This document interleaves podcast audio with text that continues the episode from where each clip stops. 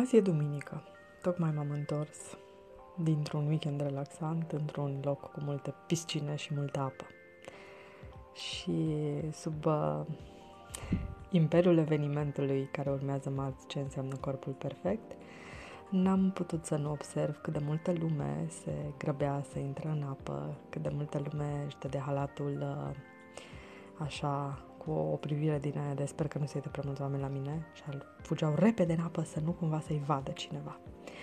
Mai tineri, mai vârstnici, mai plinuți, mai puțin plinuți.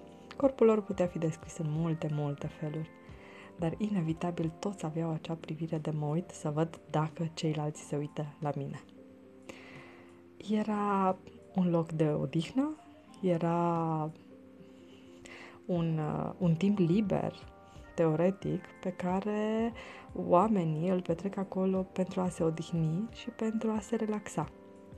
Însă preocuparea față de cum arătăm și cum ne văd ceilalți nu rămâne acasă, nu și ia concediu și chiar uh, are capacitatea de a strica acele zile de concediu.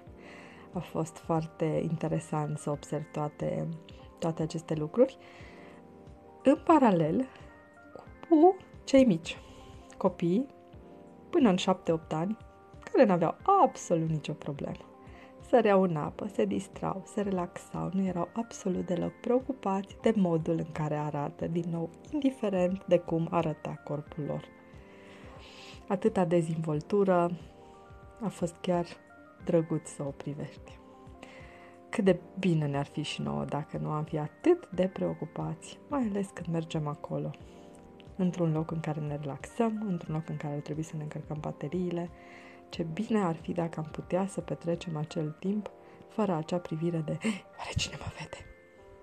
Așa că dacă ați plecat undeva weekendul ăsta sau următoarele weekenduri plecați undeva, încercați să lăsați rușinea față de propriul corp acasă și relaxați-vă. Nu contează cine vă vede, important este să vă simțiți voi bine. Pa, pa!